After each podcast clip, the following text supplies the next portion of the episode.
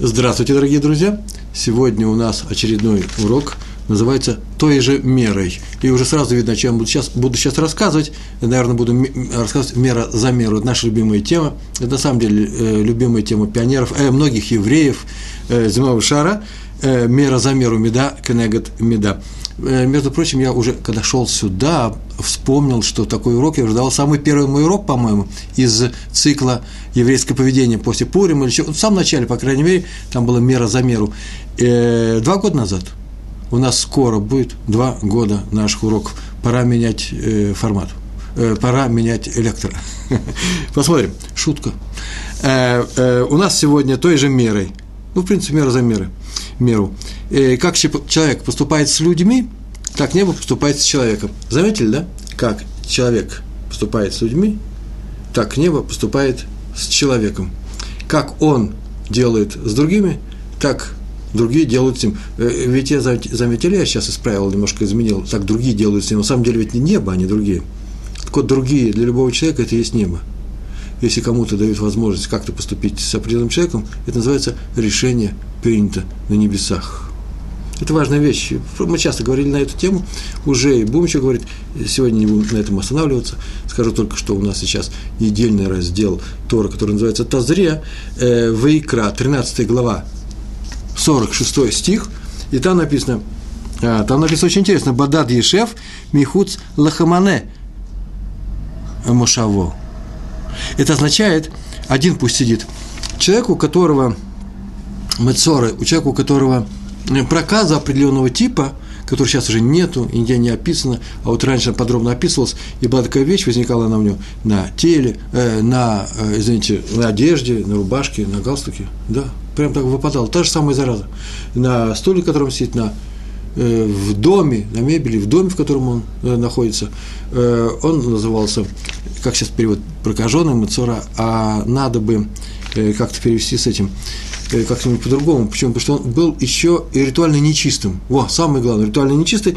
И вот как раз в 16 16 главе книги э, э, Вейкра описывает, описывается, как обнаружили, что он э, приобрел эту болезнь, и э, что с ним делали, что с ним поступал священник. А в конце очень интересно написано, он должен ну, сделать некоторую операцию, укутаться там по э, за половину лица и кричать «я нечистый, я нечистый», только кричать вслух громко «я нечистый». В ритуальном смысле, конечно. Э, э, в наши, наши учителя э, сказали, и всем это известно, что на самом деле болезнь приходит не просто так, она приходит мера за меру. Она приходит за то, что человек был невоздержан язык. Что-то делал потихоньку. Тот язык, который делает потихоньку. То есть не кричит там, я нечистый, я нечистый, тоже язык. Нет, что-то человек, когда человек делает потихоньку, когда он говорит о ком-то неприятные вещи. Э, есть, бывают приятные вещи, говорят, например, там, секреты государства, один шпион проверяет другому, может, это приятная вещь. Сейчас мы говорим не о государстве, а о том, что люди почему-то, понимая, что это плохо, это, что это стыдно, говорят потихоньку, это называется лошонара. Вот за это лошонара у них возникает эта болезнь. Почему?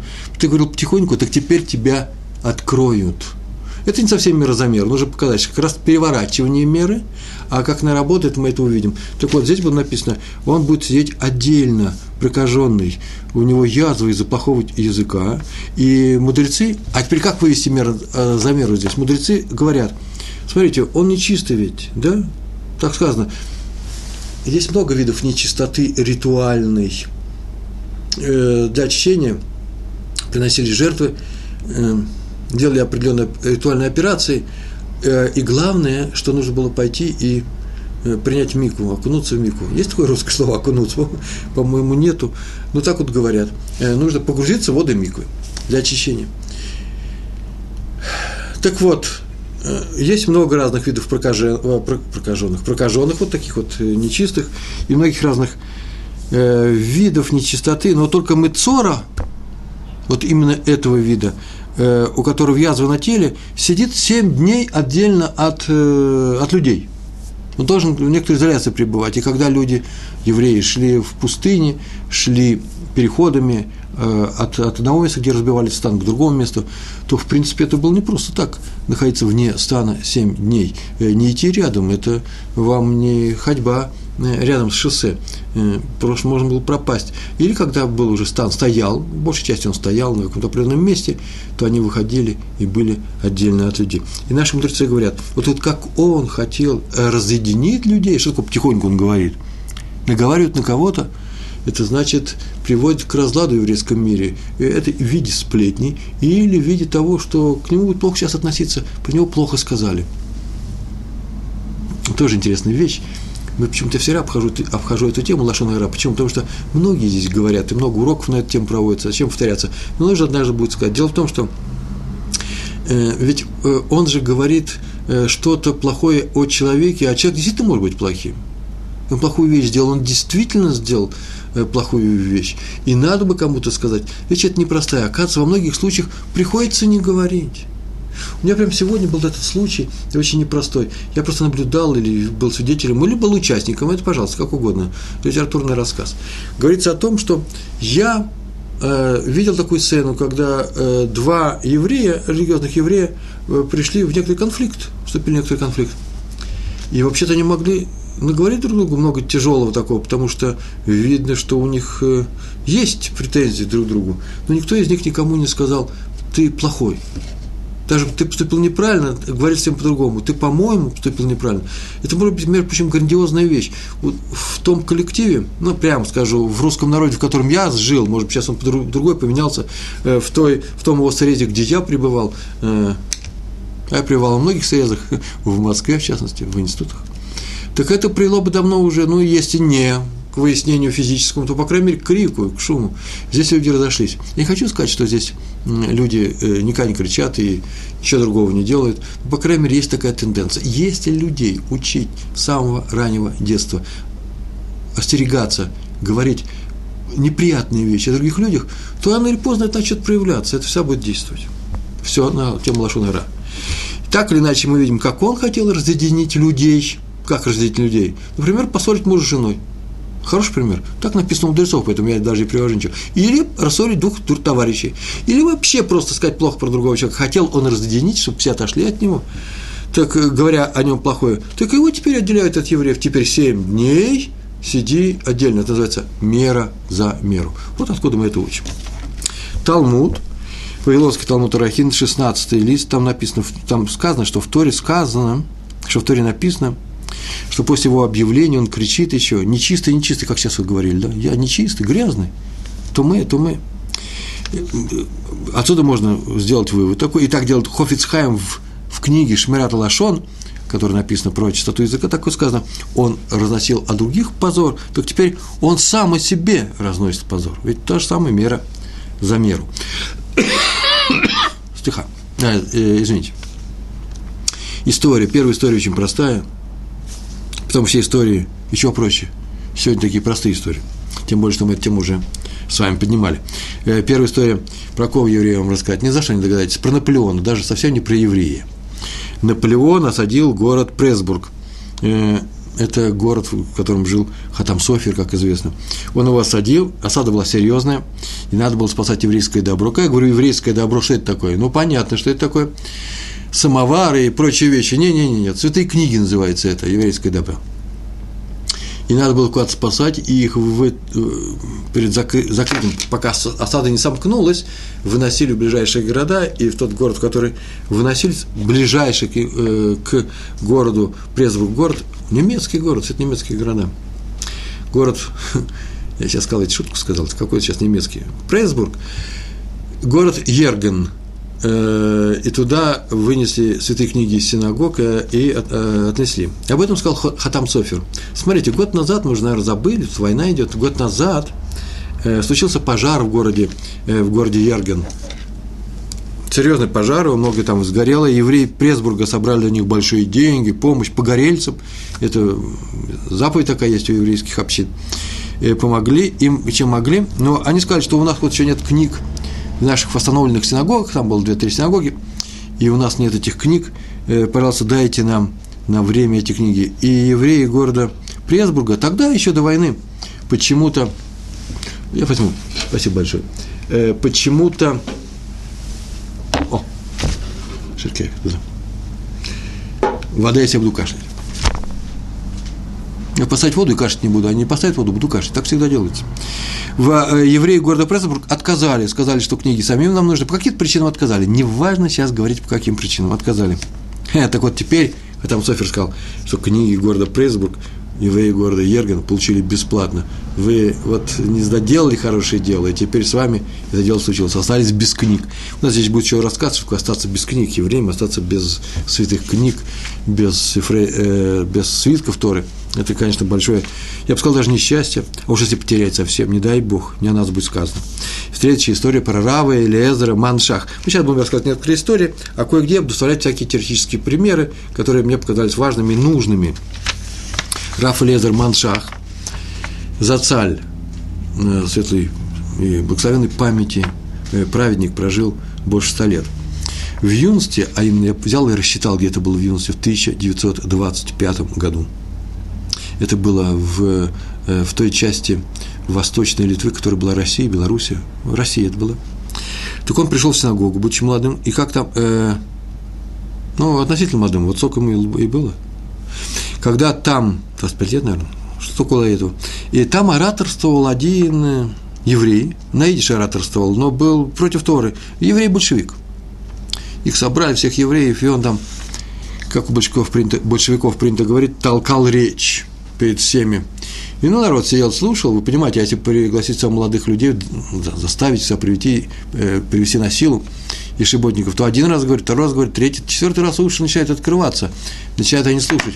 А жизнь была тяжелой, хотя что-то обещает, можно ведь и, что называется, по-русски развесить уши. То есть влияние очевидно, э, э, влияние э, этой большинской пропаганды, оно очевидно. И главное, нужно было этому как-то противостоять, и все молчали, перепугавшись, еще не, начались, может быть, репрессии здесь, по крайней мере, массово. И э, что нужно было делать, и Равшах, будучи молодым человеком, закричал ему, убирайся, такой рассекой, всякие слова закричал ему, убирайся отсюда, спускайся с бимы. Все перепугались, и вдруг все видали, тот сник, он видит, что молодой человек его не боится. Он сам, наверное, пришел научно, прошел юную школу, э, э, школу юного лектора, и сам еще переживал выступать против Тора, тоже не просто так было, он сам где-то как-то учился. И тут опустил голову, расстроился. А Равшах долго говорил, после чего взял и убежал, сам убежал. Ему сказали, спасайся, и он спасался. И на самом деле очень хорошо сделал, почему? Потому что вообще-то опасность была большая. А потом ему сказали, что он правильно сделал, что многие перестали бояться, по крайней мере, на время, потом начали уезжать, каким-то образом из Литвы еще можно было уезжать. Рафанштейн уехал.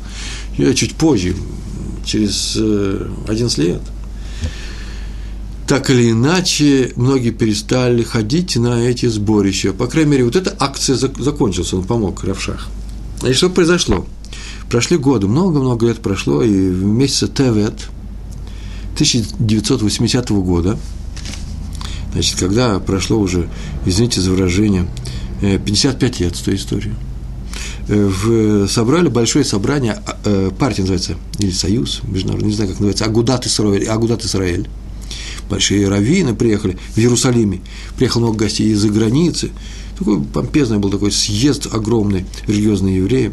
Посмотрите где-нибудь в своих, вот есть возможность заглянуть в историю еврейскую, что такое куда-то строили.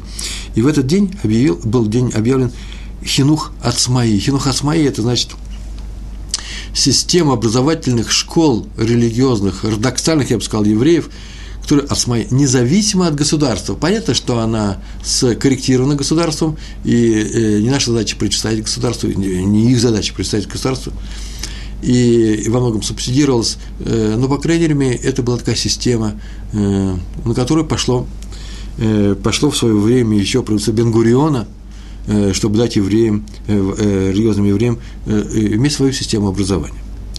И там была детская делегация на этом съезде, Почему? Потому что Хинух Ацмаи, как раз про детей, я даже не знаю, что там это было, потому что фотографии я не видал. Наверное, вошли дети в галстуках, э, не в галстуках, извините. И начали устраиваться, а потом что им такое сказать, прокричать, не знаю. Почему-то привели много детей, они начали заходить в зал, и в это время Равшах говорил речь, и все слушали внимательно, потому что величайший, величайший э, законоучитель э, нашей современности, по, по крайней мере, э, вот конца 20 века, как раз с 70-х годов, и до конца, до своей смерти. И он выступал, а дети, они дети, они заходят и шумят, и в дверях там скопилось, и начали они шикать, по-еврейски шикать, знаете как, да? Ша-ша, все кричат, дети тоже им ответ ша-ша. В общем, такая интересная ситуация происходит, и все хотели успокоить их, где Равшах выступает, вдруг Равшах говорит, тише, тише, тише, ша, мамаша, э, пускай шумят. Ну, он был очень мягкий, спокойный человек. Мы все удивились, дали ему возможность пошуметь, он речь свою рассказал, сказал, а потом он объяснил. Дело в том, что всю жизнь я ходил и мучился из-за того, что я того, помните, большевик, большевика-то обидел. Может, как-нибудь по-другому сделать. Неважно, нужно по-другому, не по-другому. Это, это мои слова, а не, э, э, а не Рава Шаха. Он сказал, что тем не менее болела совесть. Что-то болело внутри. Я все ждал, когда со мной поступят так же.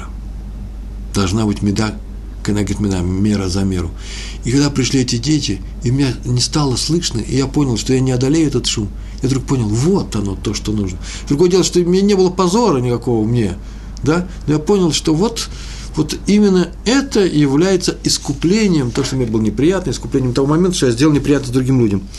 Я долго ждал эту, этого суда мера за меру и дождался, и понял, что получил за дело. Самый простой пример меры за меру да, в Торе, истории с Мирьям, если вы помните. В Торе это вообще сразу видно. Когда э, колыбелька с Моше маленьким братом э, Мирьям э, двигалась по Нилу, сама двигалась или против течения, это не важно. А может быть, она, кстати, между прочим, по течению. На Ниле есть течение? Кто знает? В Ариках есть течение? Ну, не важно, главное, что она двигалась и шла Мирьям, и дошла, пока ее батя, дочь фараона, протянула руку и достала. И было написано, что стоит Мирьям и ждет, и ждет, как все это кончится, так она ждала. И могла побежать, могла вообще опасность могла быть. Кто такие ходят, евреи тут ходят рядом с купальней э, фараоновской, царской. Э, так, так или иначе, вот написано, что из-за того, что там простояло час, евреи семь дней ждали Мирьям, когда она находилась вне стана. Если вы помните, была такая история, когда Мирьям в каких своих целях, э, есть несколько мнений, сказала не совсем э, комплементарные слова по поводу Моше Рабейну, и э, на нее выпала вот эта вот самая, именно эта болезнь, и она по суду Мецора должна была выйти из стана, и там она находилась. Помните, мы говорили, что стан идет, и они идут, прямо на шоссе. Так вот, евреи стояли и ждали. Вы скажете, ну что стояли и ждали? Написано, пошли облака, евреи пошли. Правильно, облака остановились, и евреи остановились. Поэтому тут никакой заслуги нет, нет, нет. Облака пошли, а евреи остались. Они не могли, они не могли бросить Мирьям, и поэтому это было сделано Всевышним, и облака вернулись стояли, ждали в заслугу того, что он так поступил.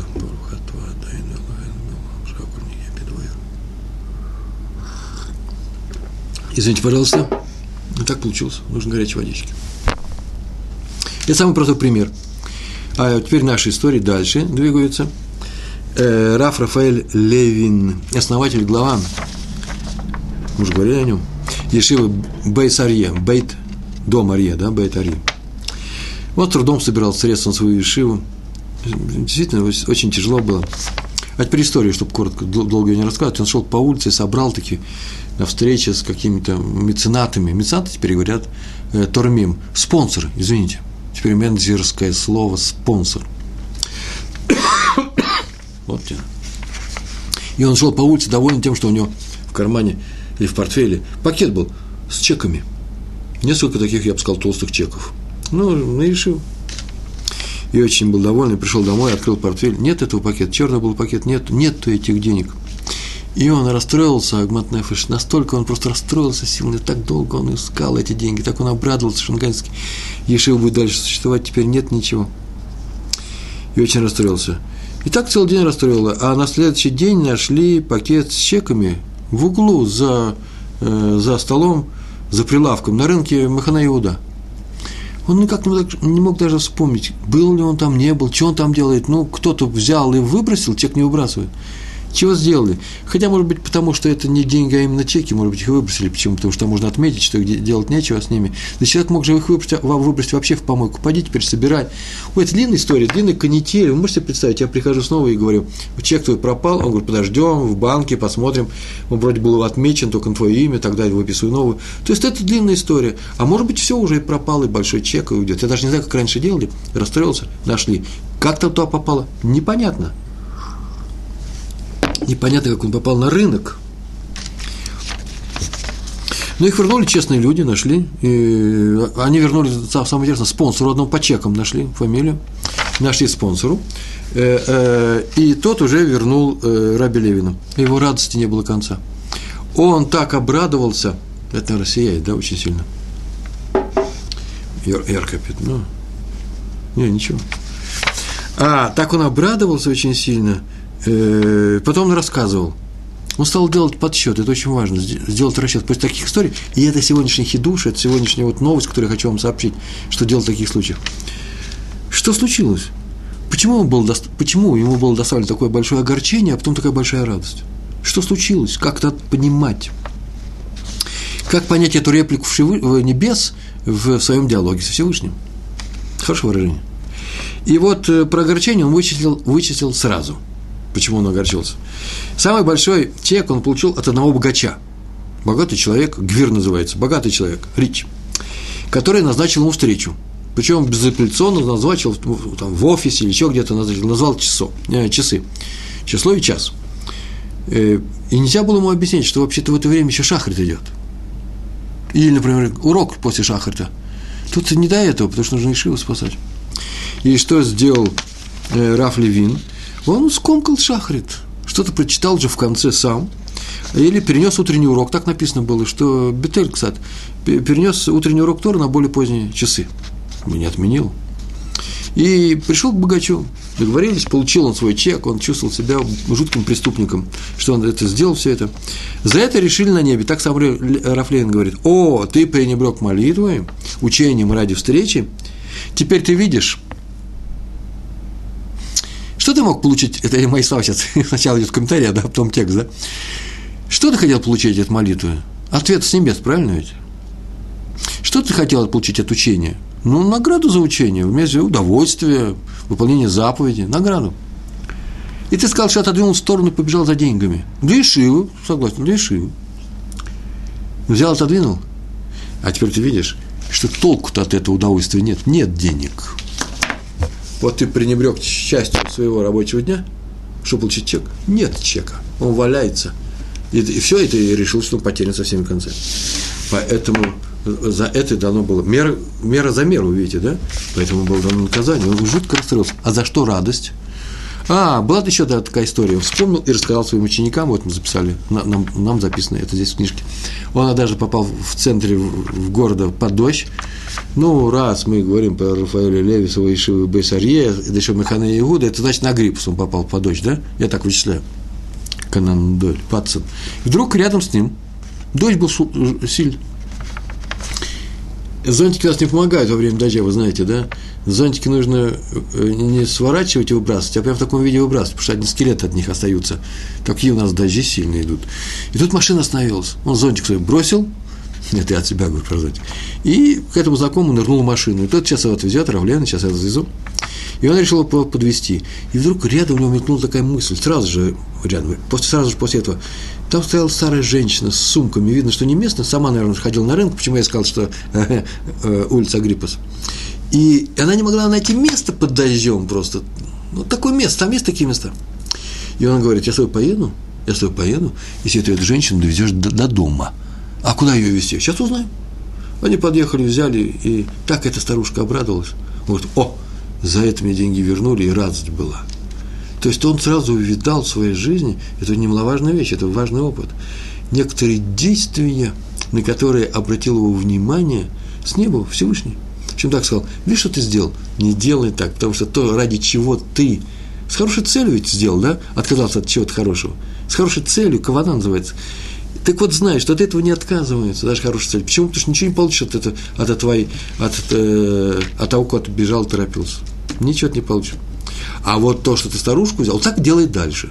Вот как мы тебя обрадовали, вот как ты обрадовал старушку, мы тебя обрадовали, тебя обрадовали не как награду за старушку, а как мера за меру, так человек, так управляется миром, э, так мир управляется Всевышним, а именно поступай так дальше. Это называется, я бы сказал, э, учеба, урок. Раф Нафтали Цвиберлин, все мы прекрасно о нем знаем, Анециев из города Воложин – и он никогда не обращался к врачам. О, это серьезный урок. Я то сейчас расскажу как, так, историю просто, просто историю.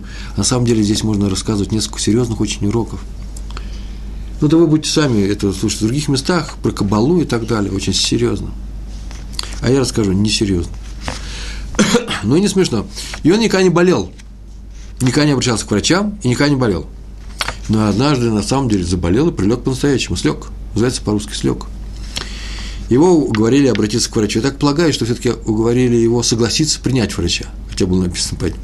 Так иначе он согласился, пришел доктор, долго его обследовал, ну, меня, извините, 19 век, трубочками своими там и прочими вещами, слушал легкие, обследовал, язык, наверное, смотрел, долго перещупал все, а потом, наконец-таки, сказал, что у него болит, вот какое нужно лекарство, и взял, выписал своим корявым почерком, э, извините, э, красивым почерком докторским рецепт – и когда врач ушел, до, э, Анны Циф, Раф Берлин, взял этот рецепт и выбросил его. Порвал написано. Я не думаю, чтобы он делал это при всех, при враче. Не дай бог, чтобы никого не обидеть. Но выбросил.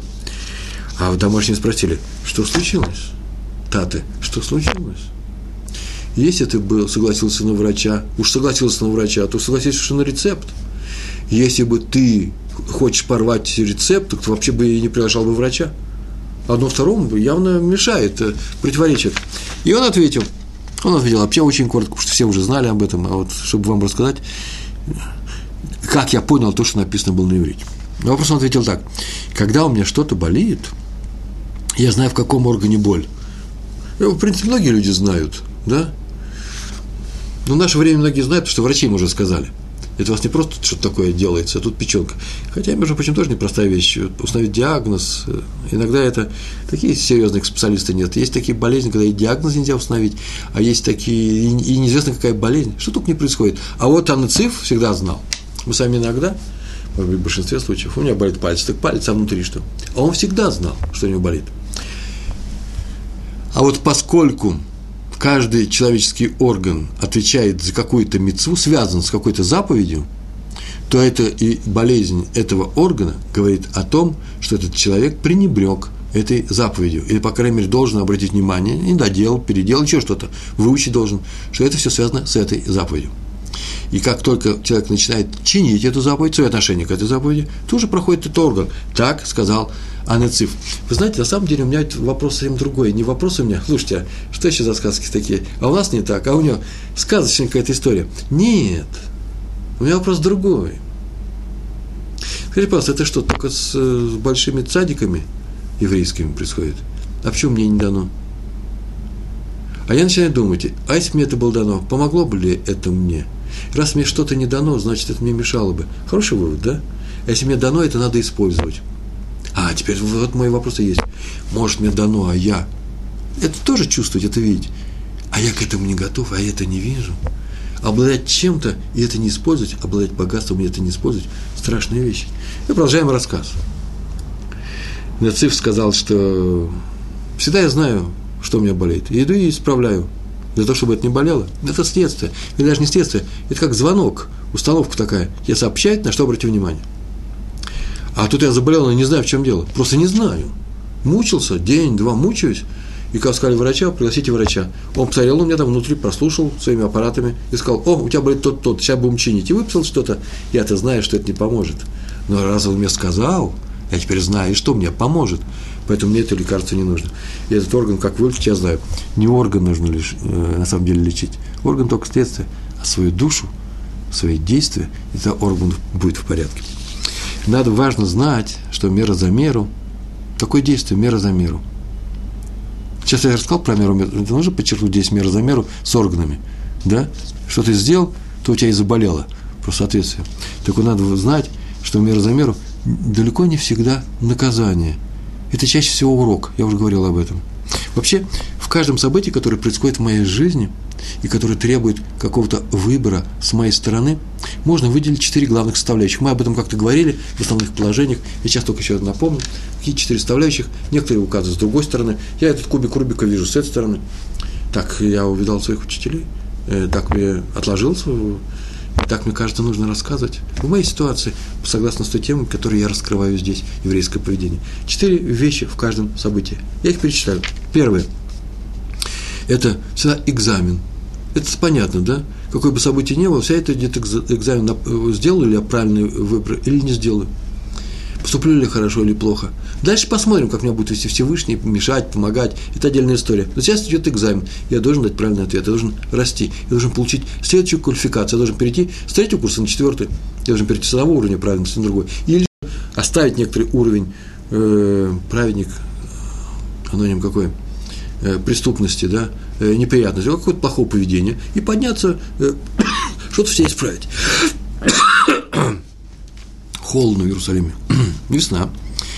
Первый экзамен или испытание, или соревнование, пожалуйста. Соревнование как испытание. Вторая вещь. Первая. Экзамен. Вторая вещь. Наказание.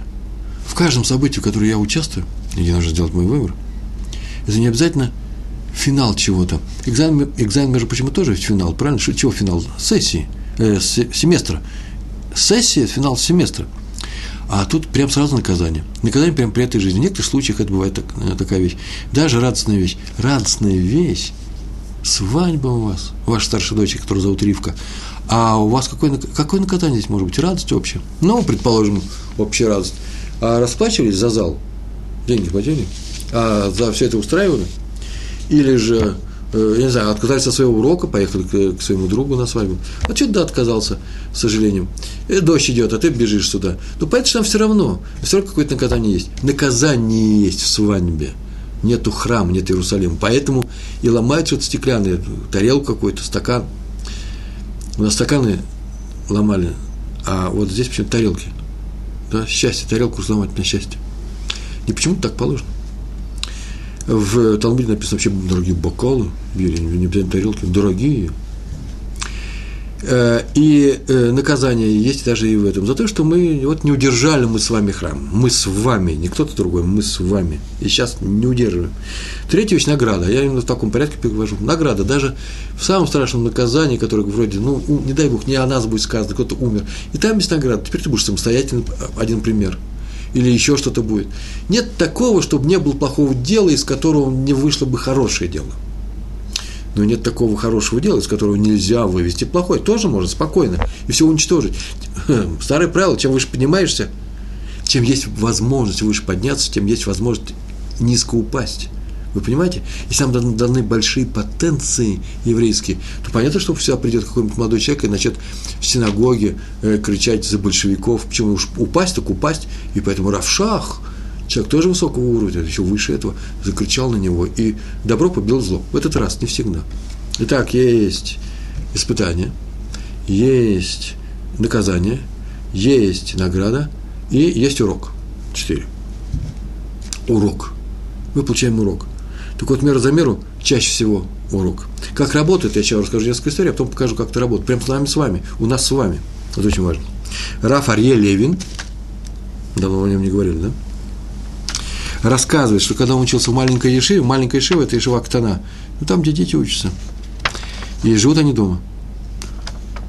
Э, а потом после бармицы, может еще год они дохаживают малую Ешиву, потом идут в большую Ешиву. И тогда они уже живут до жениховского периода – ну, 3-4 года, уже пневмия. Еврейские, еврейские школы так устроены, так чаще были все устроены. Я не знаю, как они были в Марокко, а вот в Литве, в Германии, вообще у ашкенадских евреев именно так. И сейчас так это делается. Так что э, не рассказывайте мне, откуда взялась система английских интернатов с высшей учебной школы, да, где элитные мальчики учатся где-то отдельно. О, так это же не такая закрытая, кстати, система, это наши ешивы. Он учился в маленькой ешиве, и его там обижал один юноша, который заведовал библиотекой, постарше его был, заведовал библиотекой, Сафран, э, Ешивской, он был старше. И мальчик всегда хотел, Ария Левин, хотел брать побольше книг, он любил книги, он вырос, он действительно стал большим ученым, а тот юноша почти никогда его не впускал, прогонял. Так он делал. Почему-то он так решил делать. Не наша причина, почему и в нашей жизни только кто-то нас, кто нас прогоняет. Это еще не значит не повод орать, кричать и чувствовать себя несчастным, а уж тем более мы еще никого никогда не прогнали, а мы решили, что уж это точно, то случай, когда нужно кого-то прогнать. Это нужно прекратить делать. Вот мальчик страдает, а его почему-то думает тот второй, который его прогоняет, что по делу делает. И он очень мучился. И вот однажды лег маленький Арье, маленький Арье, девятилетний, десятилетний мальчик, лег в постель ночью, лежит и плачет, просто плачет. Такие есть души, такие натуры есть, которые очень восприимчивы к боли. Ну, ни за что меня обижает этот мальчик. Книги не дает, не просто так. Если бы меня не пускал на каток, куда там еще евреи ходят? Не ходят. Евреи не ходят во многие места. Книги не дает, святые наши книги. А потом он решил, что слезами дело никак не поможешь. И поэтому э, он решил посмотреть, за какой такой проступок он оказывал по принципу мер за. Вот сейчас мы подходим к тому, как это надо делать. Сначала история.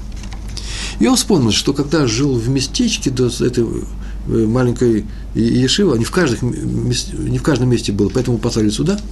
Со своими родителями к ним приехали молодые студенты Ешивы. Ой, все дети бегали, смотрели за ними, молились с ними, ухаживали за ними, подносили там что-то. Э, маленький ребенок так хорошо воспринимает и чисто воспринимает законы Торы, когда было сказано, вы должны быть, э, прислуживать э, э, как называется, мудрецам Торы. Так они за этими мальчиками, которых было, может быть, 15 лет, эти 8-летние, 7-летние, бегали портфель начали, я не знаю, что они там делали. И вот так они все это делали. И один из детей вдруг почему-то, я не знаю уж почему, так было написано, что обидел одного из студентов. Один ребенок обил студента. Ну и что он там все сделал, я не знаю, там снежок ему за шиворот положил и убежал. А тот строго отчитал при всех маленького Ария. Он его поймал, наверное, и сказал, что так нельзя делать. И так строго, причем резко. Тот расплакался, сказал, что тот ошибся. А тот еще сильнее начал его ругать. И когда студенты уезжали, ну, ничего страшного пока не произошло, они уже уезжали, провели там свое время, может, там были пасхальные каникулы, я не знаю. Главное, что Ария решил ему отомстить, и отомстил, стал, когда они уезжали, при всех стал его обзывать, поносить, прокричал свое, тоже убежал. Прокричал ему то, что ему было больно. А вот он теперь лежит и плачет э, от придирок библиотекаря. Он понял, что, может быть, за то дело ему досталось это. И вот он скачал ночью, побежал в зал – где хранился, где стоит Арон Акойдыш, святой Арон, святой шкаф, и где люди молятся, открыл этот Арон, шкаф, Тора стоит там, Вейфа вся стоит. И стал молиться Всевышнему. Это очень действенная молитва. Открываешь створки, и напротив садишься или стоишь, и падаешь просто, и молишься Всевышнему. И он, это называется ведуй. И тот начал, он начал молиться, э, просить прощения у Всевышнего, просить, чтобы он ему помог вот в этой ситуации. Он же все понял, он так больше не будет делать. И он понимает, что это наказание, капара называется, искупление через э, неприятности всякие, через боль, личную боль. И на завтра, только наступил завтра, он встал, и вдруг он увидит, что чудо, чудо произошло. В этот день сам библиотек, этот библиотекарь, мальчик, который завел книгу, к нему подходит и говорит, что он ищет помощника. Не может ли Ария работать у него помощником? Чем больше всех разбирается лучше в книжках. Так они очень быстро помирились и стали друзьями. Хотел бы сказать на всю жизнь, но не написано. И Арье понял тут же. Так он рассказывал Арье взрослый, Арье Левин, Рав, рассказывал, что понял, что то в детстве, что то был сигнал сверху, чтобы сигнал для чего, чтобы поискал в своем прошлом ту ошибку, за которую, по ее мере, он был теперь наказан. Вот часто сформулировал это правило. правило такое. После каждой неприятности – у тебя кажется, это неприятно, да? Капара, вам исправление. После каждой неприятности нужно подумать, сейчас серьезно говорю. Надо просто взять, задуматься. Вообще лучше помолиться. Это тоже не сразу видно. Нужно, чтобы тебе глаза открылись. Всевышний тебе должен помочь увидеть это. Нужно подумать, за какой твой проступок это пришло. Вот это вот неприятная вещь. А для этого нужно, как называется, перебрать свои дела, просмотреть их, но, наверное, какой-то полочке они у нас лежат, не самые хорошие дела, где кто-то сказал, что я плохо себя веду. О, хорошая характеристика, кстати. Не я решил, что это плохое дело, а кто-то сказал, что это плохое поведение. И кто-то отметил, что нужно, исправ... что нужно исправляться. Ты перебежишь эти все дела, из этой колоды набираешь именно то дело, которое соответствует по своему антуражу, по своей форме, тому несчастью, которое сейчас с тобой происходит. О, это называется мера за мер. Для чего? Мера за мер. Для того, чтобы что? Чтобы исправить это качество, чтобы исправить, исправить то поведение, которое ты проявил, вот, э, сделав то, за что тебе сейчас пришло такое, такое же наказание, такого же вида наказания. Приходит человек и говорит, со мной жена грубая. Я говорю, ну ничего страшного, один раз ты грубая. Он приходит к Равину, он советует, я не знаю, я не Равин.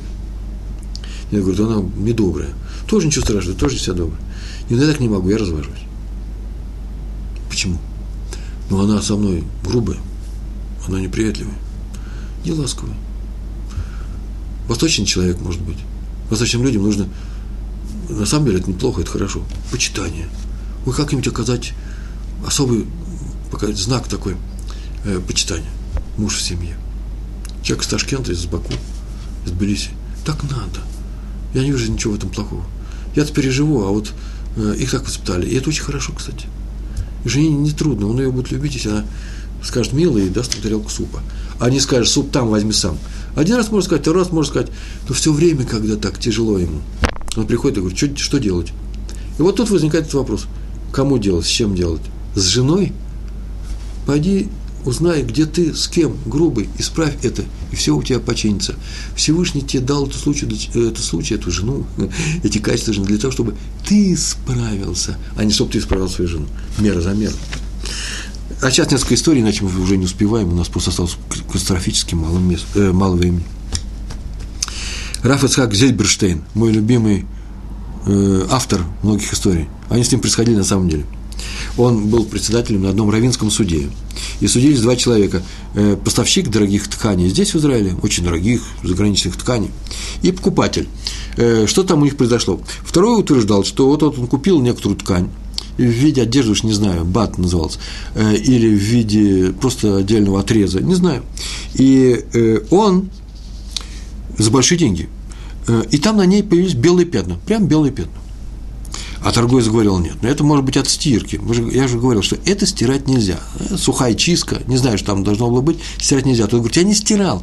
Тут ну, таких пятен не бывает, только от стирки такие пятна бывают. Так они спорят, а тот говорит, забираю мне, теперь ничего нельзя сделать, деньги большие заплатил, тут нет, не хочу. Раф сказал, Раф Ицхак Зельберштейн сказал, в таких случаях понятно, что кто требует от кого? Покупатель требует от продавца, чтобы он забрал свою ткань и вернул деньги. То есть такое правило, если ты хочешь достать из него деньги, докажи, что, ты, что, что он виноват. Правильно, да? Не наоборот. Он ничего не должен доказывать. Докажи ему, что ты что он, что он виноват, что пятна произошли э, по, его, э, по его вине. Называется «Амуцей Михаверу Алава Арая». Если того, кто достает деньги с другого, на нем доказательство, привести доказательство. Но тут, сказал Раф, такая большая сумма, на самом деле большая сумма, я уж не знаю, что там было за ткань, поэтому он решил сделать запрос прямо за границу запрос. Мы говорили как-то, какая ответственность Равина за свои решения, за свои советы, за свой псак, псагдин называется. Он сделал запрос, может быть, оплатят они, за границу, в эту фирму, может ли принять товар обратно. А пока тем, тем временем он сказал, что покупателю, наверное, отдельно, не при том, сказал, покупателю надо бы пойти и рассмотреть свои дела. Такая большая трата, потери таких, таких денег. Уж не связано ли это с, с, каким-то таким, с такой вещью, которую он сделал плохо? Что-нибудь с побелкой, что-нибудь белое. Что, что ты сделал такого, чтобы было белое? Так советует, между прочим, Аран, Рабену Нисим Геронди. Если что-то случилось, ищи такое же в своих действиях. Ну, мы учим, мы сейчас это говорим об этом. Например, по-еврейски обидеть другого человека называется обелить лицо человека перед другими. Мальбин, да, от слова лаван. Э, по-русски я бы сказал, бросил его в краску, а вот по-еврейски называется кровь у него от лица отхлынула. Вот что он такое сделал. И, э, потому что это есть мера за меру. Тут выслушал Рава и ничего не говоря, сказал, да-да, был такой очень неприятный, тяжелый случай, и он теперь видит, что нужно исправиться, попросить, того человека, э, попросить прощения у того человека. Так иначе он теперь понял, да, это вот мне за что. Пока не говорили, а запрос уже был сделан. Телефонная связь была, попросил секретаря. Пришел секретарь, сказал, да, фирма ответила, что пятна вышли у всей партии э, этой ткани, и она отзывает всю эту партию обратно, деньги вернет. Пока он делал шоу, все это вернулось. И, меня извините, я не такой простой человек, чтобы сказать, ой, какие чудеса, как сказал Тгилем, и молния, которая летела на тебя, пролетела мимо со свистом. Да, такого не бывает. Здесь, между прочим, а если бы он не сделал шоу? Процесс уже пошел, был ответ или не был. Знать ничего не знаю. Рабейну Нисим Геронди сказал, ищи в себе такое же, найдешь, исправься. Для этого это и пришло. Все понятно сейчас сказал? Или, мой, например, мой пример, который я рассказываю всегда, и очень многим рассказываю, я смеялся над идическим акцентом своего отца в свое время. Так вот, теперь мои дети, в частности, мой мальчик с рулик, не, что, не то, что смеется, но иногда стесняется моего тяжелого русского акцента на иврите. Э, однажды попросили рассказать некоторые истории из жизни отказников. Я как-то встретился с Рэбе, э, моего мальчика, которому сейчас уже 11,5 лет. И я рассказал ему несколько историй. Он говорит, расскажи, пожалуйста, нам в классе перед мальчиками. И мой мальчик пришел и сказал, пап, а ты можешь послать кого-нибудь другого? А других нету, кто так расскажет замечательно, как я? Но я его понял и просто не пошел туда. Ему тяжело. А почему тяжело?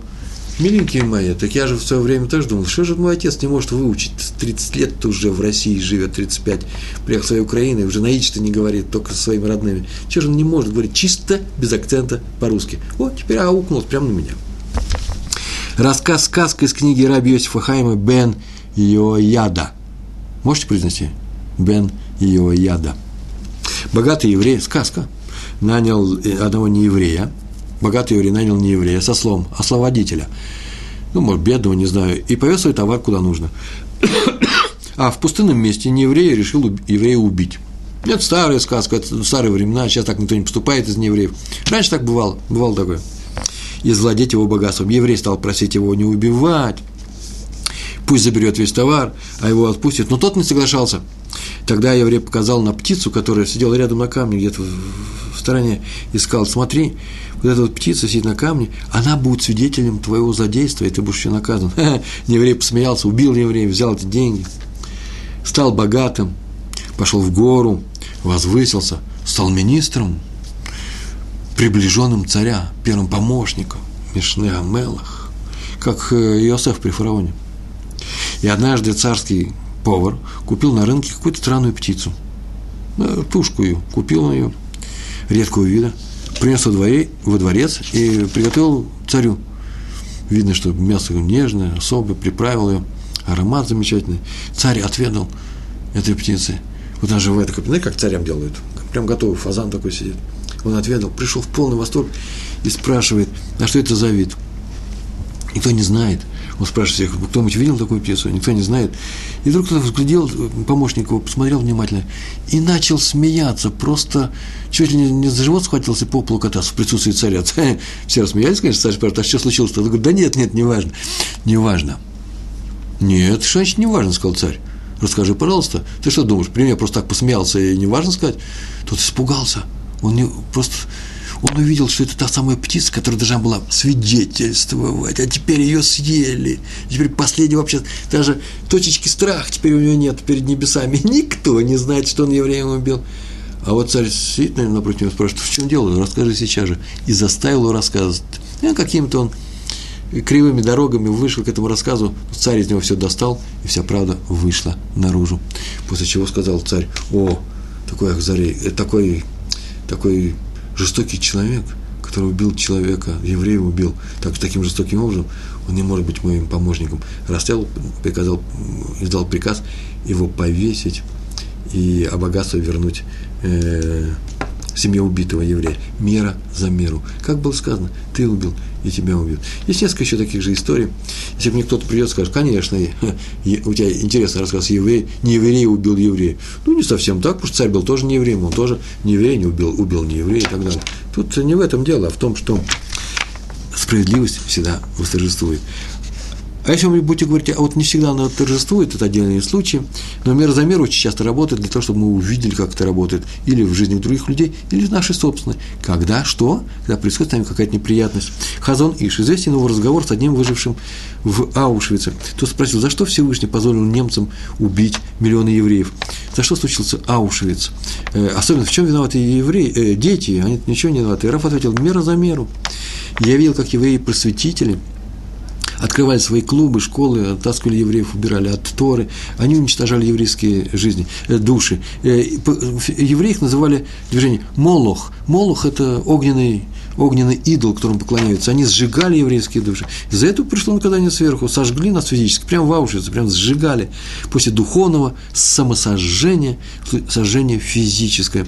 Так случилось с египтянами в Египте, да? Они топили еврейских детей в воде, а сами утонули в море за, за то злодеяние, которое они сделали. Море расступилось их и их э, убило. А про детей, так сказал Хазуныш, скажу, что их души тоже убивали с Молохом просветительства, и после уничтожения душ что стал сделать евреям? Э, вот в этом и есть ответ. Уже душ, нету евреев, нет души еврейской. В конце пророчества о Египте было сказано Аврааму, что вы выйдете с приобретением. То есть народ останется живым и получит Тору, большое достояние. И именно дети оттуда выйдут и получат эту Тору. В любой, и так, так, повторяю, в любой неприятности надо рассмотреть, за что эта неприятность пришла. Если сразу видишь мера за меру, это очень хороший признак. Очень не часто это бывает. И Всевышний помогает тебе исправиться. Он тебя особым образом любит. И чем выше праведность человека, тем больше это, тем больше это видно. Повторяю, не, не тем больше проявляется эта мера за меру, нет, тем быстрее ты это увидишь, чем выше твой уровень в Торе у закоренелого преступника это видение просто исчезает, его нету, он не видит этого. Ибо оно дано в помощь тому, кто хочет исправиться, исправиться в соответствующее свое качество. И все видят, что с этим преступником происходит. Ему вот что, вот что ему нужно исправить, а он это не видит. Как не, видит, как не видели египтяне до самого начала, до самого конца. В конце еще скажу чуть-чуть еще об этом. У нас с вами осталось 8 минут. Свадьба раби Исхака из Воложина. Его отец раби Хайм, известный, известный раби Хайм, Воложенер из, э, из Воложина. Э, на свадьбе пришло время молиться. Мы часто молимся, но это другое поколение. Молиться можно только в присутствии свитка Тора. Там его не было. Он начал его искать, задерживал свадьбу. Он говорит, нужно найти где-то свиток Тора и помолиться нам всем. И какой-то пришел старый еврей, раввин, и сказал, что нет, нет, если свадьба, то как раз можно не искать. Он поверил ему, положился на него, и э, так они помолились без свитка. Но все равно душе было, было тяжело, и он не знал, э, хорошо он сделал или плохо. После свадьбы прошло много лет, и однажды он поехал в какую-то поездку, вся он помнил об этом. И с этой поездки он приехал, сразу же бросился к своему Арону в своем доме. В доме у евреев был, воложенный был свиток, открыл, а там нету свитка Торы. Он это чувствовал, это, он это понимал, что это случится. Он так расстроился, это мера за мер, за ту историю, когда они молились без Торы, и задержался свадьбу. На полчаса задержался, тоже был молиться Торы. И тогда он начал, сказал, что он исправит ошибку. Ну, виду и называется, что он просит прощения у Всевышнего. И он еще просил прощения, как вошли домашние, сказали, что только что в городе поймали, недалеко совсем, поймали человека, который зашел сюда, схватил свиток, пошел его продавать. Тут же раскрыли свиток, а он надорванный. Я так полагаю, что когда его хватали, этого вор, наверное, они дрались. Так что он разорванный. Посмотрели, как кошерный. Все оказалось кошерным, кроме одного. Выпал именно тот лист. Какой-то лист выпал. Какой? Который несколько лет назад читали на этой свадьбе. Вернее, тот лист, где было написано тот недельный раздел, когда, который, на который пришлась та свадьба. Это называется мера за меру. В Хумыше написано, что Яков купил первородство. Купил первородство. Э, его сына продали за деньги. Он обошел старшего Эсава. Помните, как он его обошел? Получил у него э, браху отца. Старшего обошел, стал старшим, получил старшую Лею. Как ты поступаешь с людьми, так небо поступает с тобой. Он воспользовался плохим зрением. Кого? Отца.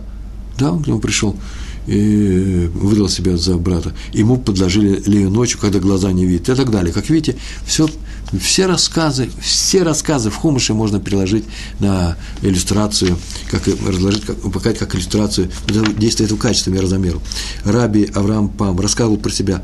Э, ему было плохо дома, э, уехал далеко от дома, ему было плохо, вдруг он никогда не болел, и где там пансионат или еще что-то, он слег срочно, позвал жену из другой комнаты, закричал, сжа, грудь была сжата, жена прибежала, известный раввин Авраам Пам, прибежала к нему и э, позвал соседок, и, никто ничего не знает, вызывает врача, чувствует, что он умирает, и какая-то женщина несет ему чай и тарелочку с лимоном нарезанными, и он вдруг увидел, что это спасение, схватил лимон, начал жадно их кушать, попросил целый и скушал его. Я бы сказал, с кожей, не знаю. И так ему стало легко, и врача уже не надо вызывать. Спазм прошла. Что случилось, никто не знает. И он потом подумал, о, да это же вот почему. Однажды, много лет назад, он пошел своему знакомому в больницу. А израильские больницы здесь кормят уже нормально, не надо ничего особенного носить. Но он принес ему апельсины. Тот удивился, апельсины, кому если нужны апельсины.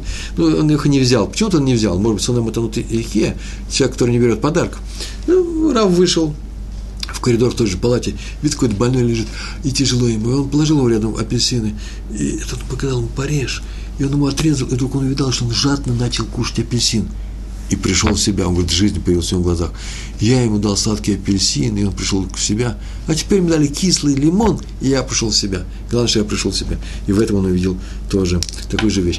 У нас осталось пять минут, есть некоторые вещи важные, здесь несколько э, рассказов. И в то же время вот что я хочу рассказать. Я, я подумал об этом по дороге сошел. Здесь есть очень странные вещи. Вы знаете, как, какая странная вещь? Часто рассказывают в религиозном мире, пишут сайты, какое чудо явил нам Всевышний с каким-то человеком. Таких историй очень много. Вот он, какую переделку он попал, и вот какое чудо с ним случилось.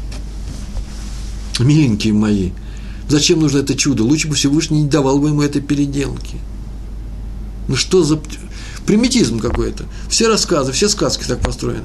Зачем это нужно делать?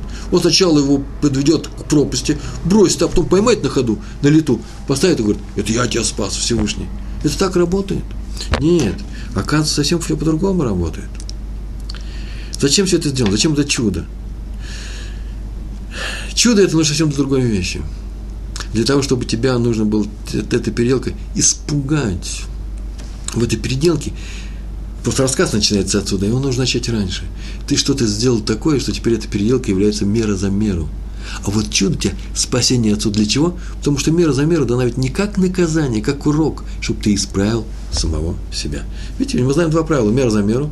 И второе, чудо после сложной, сложной неприятности. А работа одна и та же. Всевышний не наказать нас хочет, а что научить, помочь, сделать нас выше, лучше. Ну и еще у меня здесь несколько вещей есть который хотел сказать, э, написаны как евреи, мы же начали на эту тему говорить, и поэтому я сейчас это тоже скажу, увидели, как э, египтяне погибли в море, увидели евреи, поверили в Творца и в Моше, так написано. И спрашивают наши мудрецы, почему только тогда они поверили, до этого они не верили, и почему именно поверили, кстати, ну, может быть, я не знаю, там, прочувствовали, увидели, и почему именно тогда? Нет, они увидели принцип, по которому работает Всевышний, по которому он правит миром – мера за меру. Это называется поверить. Поверить в смысле понять, как работает этот мир. Египтяне убивали нас, евреев, водой, и они погибли в воде. Ну, все, финал. У меня осталось две минуты. Заканчиваем наш рассказ. Может, потом я еще какой-то э, рассказ, наш урок. Смотрите, иногда мы молимся, иногда, иногда мы молимся, что несчастье, беда, горе прошли мимо нас стороной. Нам они не нужны, мы не хотим их. Но почему нам нужно, чтобы они прошли? Может быть, не нужно, чтобы они прошли? Ведь если они пройдут, мы не увидим работу принципа мера за меру. Что такое мера за меру? Это когда таки приходят к нам какие-то несчастья, и мы видим, почему они пришли к нам, что нам в себе нужно выучить, э, починить. И поэтому, может быть, и не надо каждый раз с такой радостью, с такой... Нет, неправильно. Не надо с таким энтузиазмом просить Всевышнего, чтобы он убрал от нас все – Оставь нам, пожалуйста, мера за меру. Оставь нам осознание того, что мы сделали. Сделали больно, сделай нам, сделай нам боль, чтобы мы исправились, другим не делали больно. Поэтому молиться нужно совсем по-другому. А именно, не совсем по-другому, вы правильно молитесь. Просто еще один маленький момент нужно добавить. Мы молимся, молиться мы молимся, но все удары неба мы принимаем с благодарностью, как учителю, с благодарностью учителю за урок и сразу же начинаем искать, за какое качество надо. Мы сейчас наказываемся и тут же исправляем себе эти качества. Вот и все, что хотел сегодня сказать. Кстати, о молитве Всевышнего. Как мальчик, который просит у Всевышнего, у Всевышнего, у отца свою конфету, то дает ему конфету, он вторую, вторую, то, то ему дает третью, он уже не дает. То же самое может и мы. Не надо выклянчивать у Всевышнего до самого конца все, что можно. Многие так думают. «Ну, плохо молился, поэтому он тебе не дал. Молись сильнее. Может быть, тоже не даст. Может быть, тебе не надо. Может, это уже три кило конфет, которые ты уже не съешь. Поэтому, когда мы молимся с вами, для того, чтобы мы жили правильно, чтобы у нас была мера за меру, чтобы это совершенно замечательное лекарство пришло к нам, чтобы мы получили выгоду, надо, может быть, в молитву включить маленький элемент. Послушайте, какой молитва. Всевышний, дай мне, пожалуйста, то-то, то, что я прошу, спасите этого человека. Дай мне деньги на свадьбу, серьезная вещь. Э, или еще что-то. Я прошу Всевышнего, знаете, какую, какую вещь интересную еще произношу? Но если ты не дашь, я тебе за это тоже благодарен. Вот на этой благодарности мы с вами заканчиваем. Э, если что-то было неудачно, значит, ну что я скажу, ну сами виноваты, шутка. Э, чтобы все было у вас хорошо, учите Тору. Приходите к нам еще. Большое вам спасибо. До свидания. Шалом, шалом.